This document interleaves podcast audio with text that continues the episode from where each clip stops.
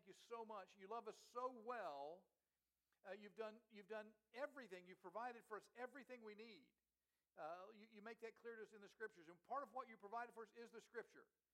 So now, as we turn our attention to your word, we pray you open up our hearts and open up our minds, or that we might hear from you and commune with you in your word. Speak to us, encourage us, instruct us, we pray. In Jesus' name, amen. Hallelujah and amen. Praise the Lord.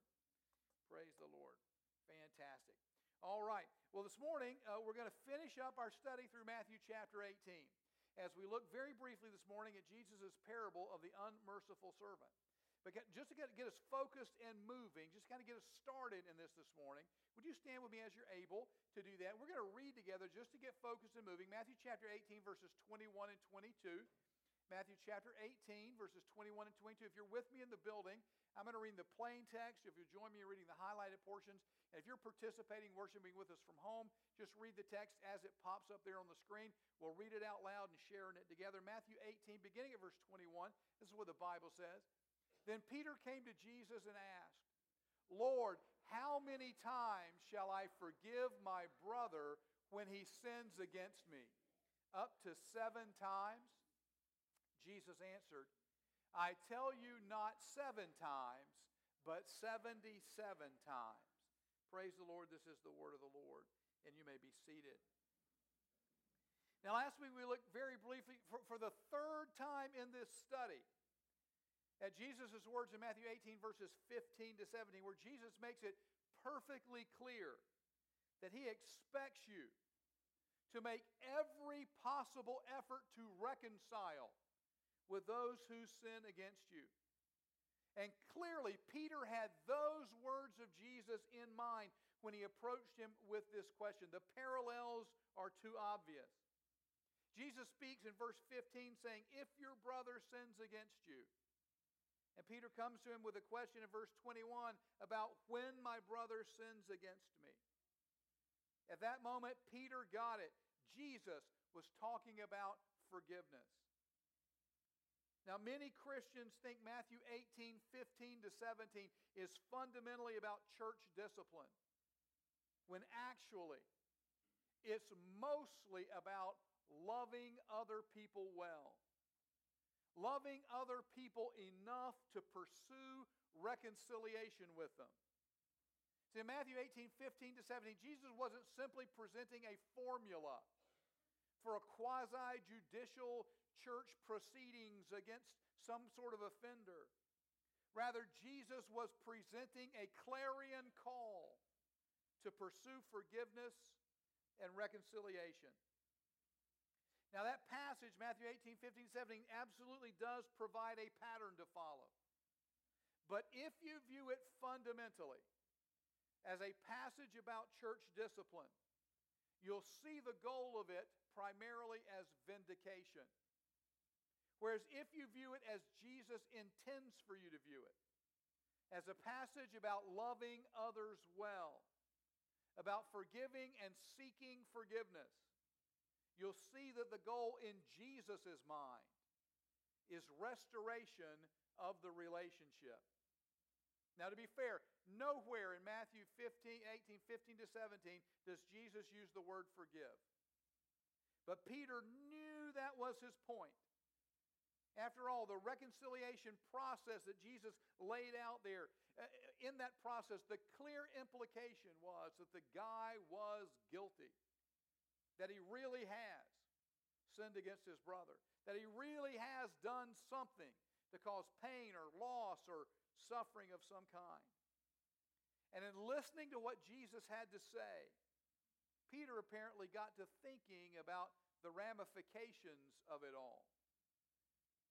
Can you imagine Peter standing there starting to think through the people in his own life? And as he began to consider the real world implications of what Jesus had to say, a question began to form itself in his mind. Just how many times do I have to forgive the same person for the same thing? And knowing that Jesus was really pushing this whole issue, Peter decides to throw out there what he thought was a really big number. Then Peter came to Jesus and asked, Lord, how many times shall I forgive my brother when he sins against me? Up to seven whole times? Now, I suspect Peter was feeling pretty magnanimous at that moment. After all, lots of people refuse to forgive even one time. So you can imagine Peter's shock when Jesus says, I tell you what, let's try that times 70. Forgiveness is central to the gospel message. And forgiveness is central to living the Christian life. And yet, the truth is, it's so often so hard to do. Peter's very question itself how many times do I have to do this? Makes it clear that sometimes you probably don't want to forgive.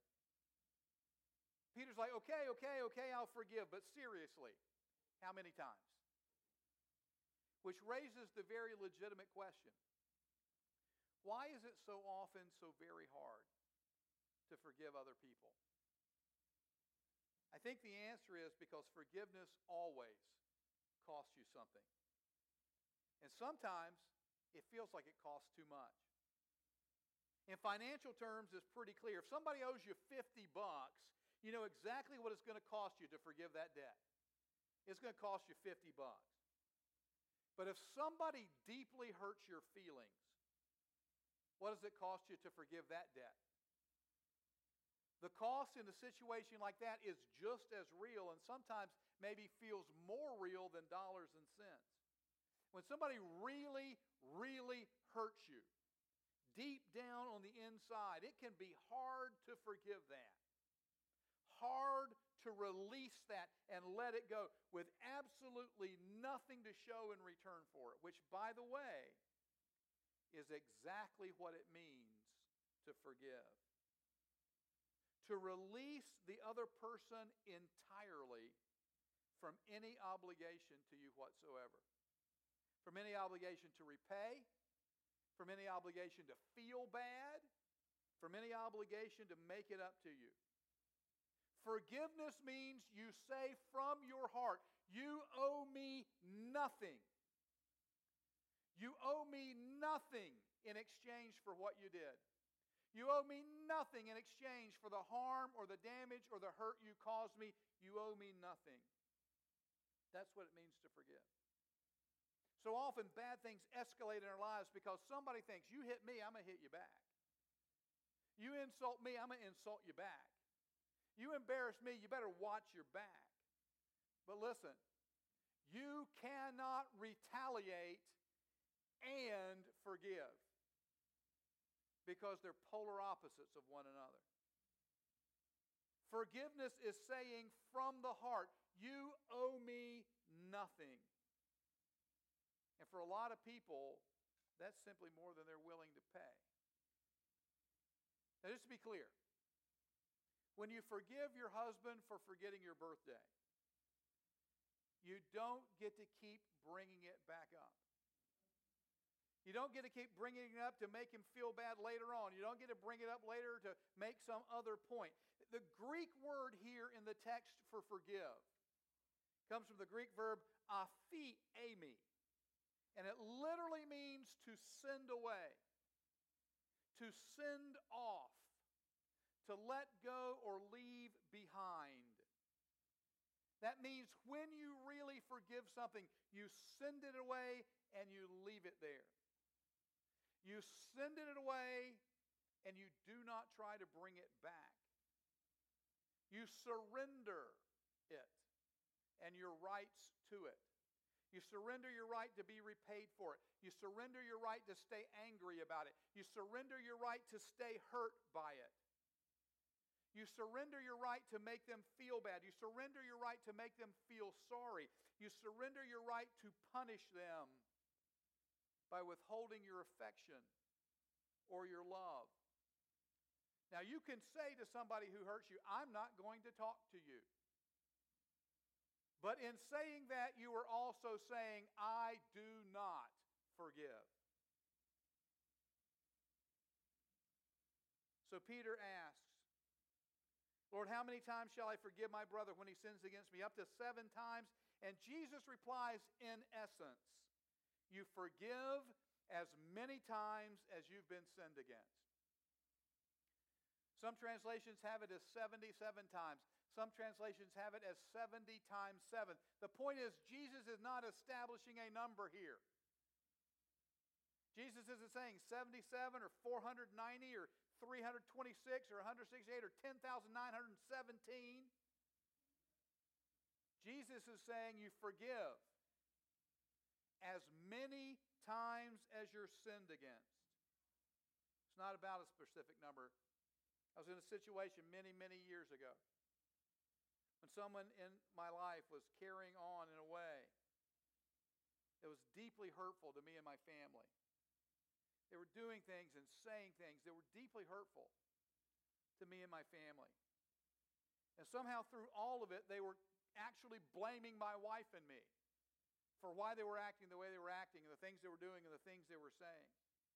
And one of the hardest parts of that entire season for me was that as I would work through that and I, was, I would pray and I would make sure that I had forgiven and that I was authentically loving this person and authentically forgiving them and, and that I had done that, I'd get up the next day and find out they're out there doing it again. And they're right back out at behaving that way, saying those things, and it would hurt again. And I'd have to go through it again, and, I had, and I'd, I'd, pray, and I'd make sure I'd forgiven, and I'd make sure I was loving them. And, and day after day after day after day, I'd work through that process and get up the next day, and it hit me in the face with it again. I remember one of the many, many times I sat down with him trying to work through this issue, trying to, and say, listen, I got to tell you, this is hard because I'm having to forgive you every day. Because, you know, you, you're just, you're continuing to do the things that hurt. But I remember saying, I love you, and I forgive you. And I will never stop loving you, and I will never stop forgiving you if I have to do it again and again and again every day for the rest of my life. And I believe that is precisely what Jesus is saying in Matthew chapter 18, verse 22. You forgive as many times as you're sinned against, because in the kingdom of God, forgiveness is not optional. You're called to love God and you're called to love people. And if you're going to love people well, you're going to have to forgive them a lot. That's the name of this message. Love forgives a lot. From that point on, Jesus went on to share a parable. Let me just read it to you very quickly. It's Matthew 18, uh, 23 to 35. This is what Jesus said. Therefore, the kingdom of heaven is like a king who wanted to settle accounts with his servants he be, as he began the settlement, a man who owed him 10,000 talents was brought to him. Since he was not able to pay, the master ordered that he and his wife and his children and all that he had be sold to repay the debt. The servant fell on his knees before him. Be patient with me, he begged, and I will pay back everything. The servant's master took pity on him, canceled the debt, and let him go. But when that servant went out, he found one of his fellow servants who owed him a hundred denarii. He grabbed him and began to choke him. Pay back what you owe me, he demanded. His fellow servant fell to his knees and begged him, Be patient with me, and I will pay you back. But he refused. Instead, he went off and had the man thrown into prison until he could pay the debt. When the other servants saw what had happened, they were greatly distressed and they went and told their master everything that had happened. Then the master called the servant in. You wicked servant, he said. I canceled all that debt of yours because you begged me to. Shouldn't you have had mercy on your fellow servant just as I had mercy on you? In anger, his master turned him over to the jailers to be tortured until he should pay back all he owed. This is how my heavenly Father will treat each of you unless you forgive your brother from your heart. Two quick thoughts as I close based on this parable first. I want you to notice here in this parable, take some time to read it this week, but I want you to notice first how Jesus equates forgiveness with the canceling of debts. You owe me nothing. That's what it means to forgive. And then I also want you to notice here how Jesus connects forgiveness with the concepts of having compassion or showing mercy, which is fascinating. When you think about the fact that forgiveness means you did something bad to me. You hurt me, you wounded me, you offended me, you did something wrong to me. And Jesus says forgiveness means having mercy on them, having compassion on them. That seems backwards. Forgiveness, by definition, presupposes a genuine offense. Someone has, in fact, wronged you, and now they owe you, and you have every right to make them pay.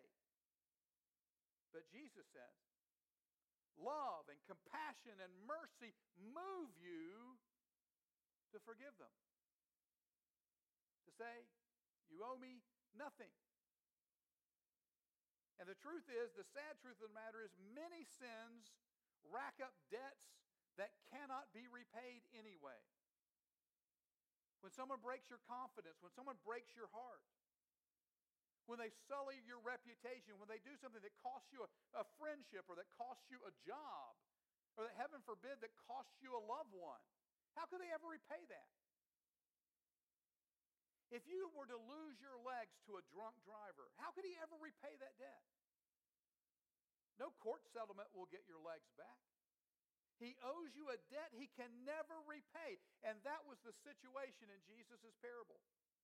Jesus tells of a man with an insurmountable debt, a man who owed 10,000 talents. Now, the exact amount of this money in today's uh, uh, currency is admittedly a little bit tricky to calculate. I did some research this week. And as best as I can tell, based on the research I did, we're talking about a debt here likely in the billions of dollars.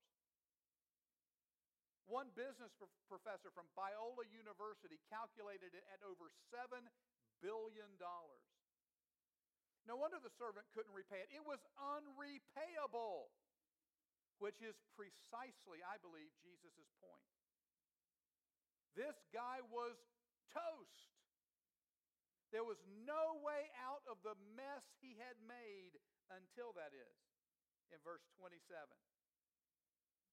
when the king took pity on him. Literally, when the king was moved with compassion toward him. In other words, the king loved this guy well. He saw him in his helpless and hopeless, miserable, completely earned and self uh, uh, uh, imposed state.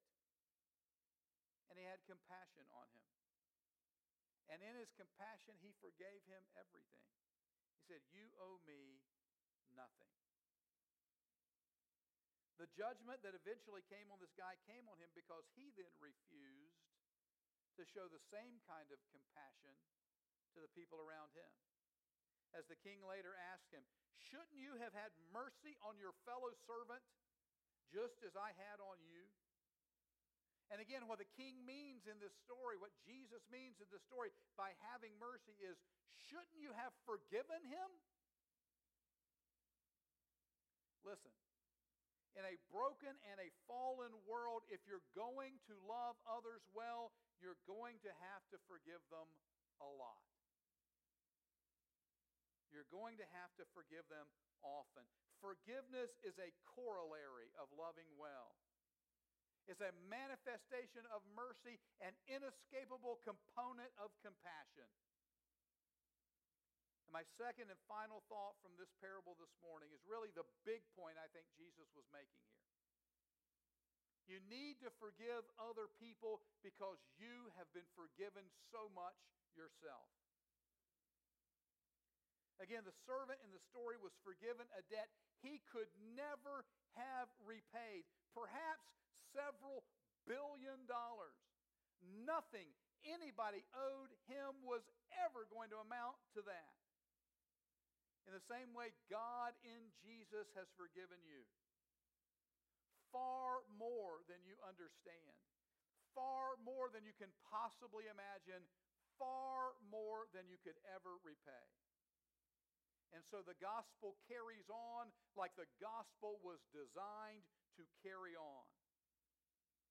and you receive love and mercy and grace and compassion and forgiveness from God the Father and Jesus. And out of what you've received from Him, you share love and mercy and grace and compassion and forgiveness with the people all around you. And here is the conclusion of the chapter and the conclusion of this sermon series. Not just that God wants you to love others well, but that He begins by loving you well first. And out of the goodness of God that you receive in Jesus, you can freely give it to the people around you. Let's pray. Father, as always, we thank you for the power and the clarity of your word. You speak to us so directly, you speak to us so poignantly, right to the places where we live. You call us up into your kingdom. You call us to be like you, to be holy as you are holy. And, when we fail and fail and fail, you forgive and forgive and keep on calling. Father, we love you. And we want to love others well.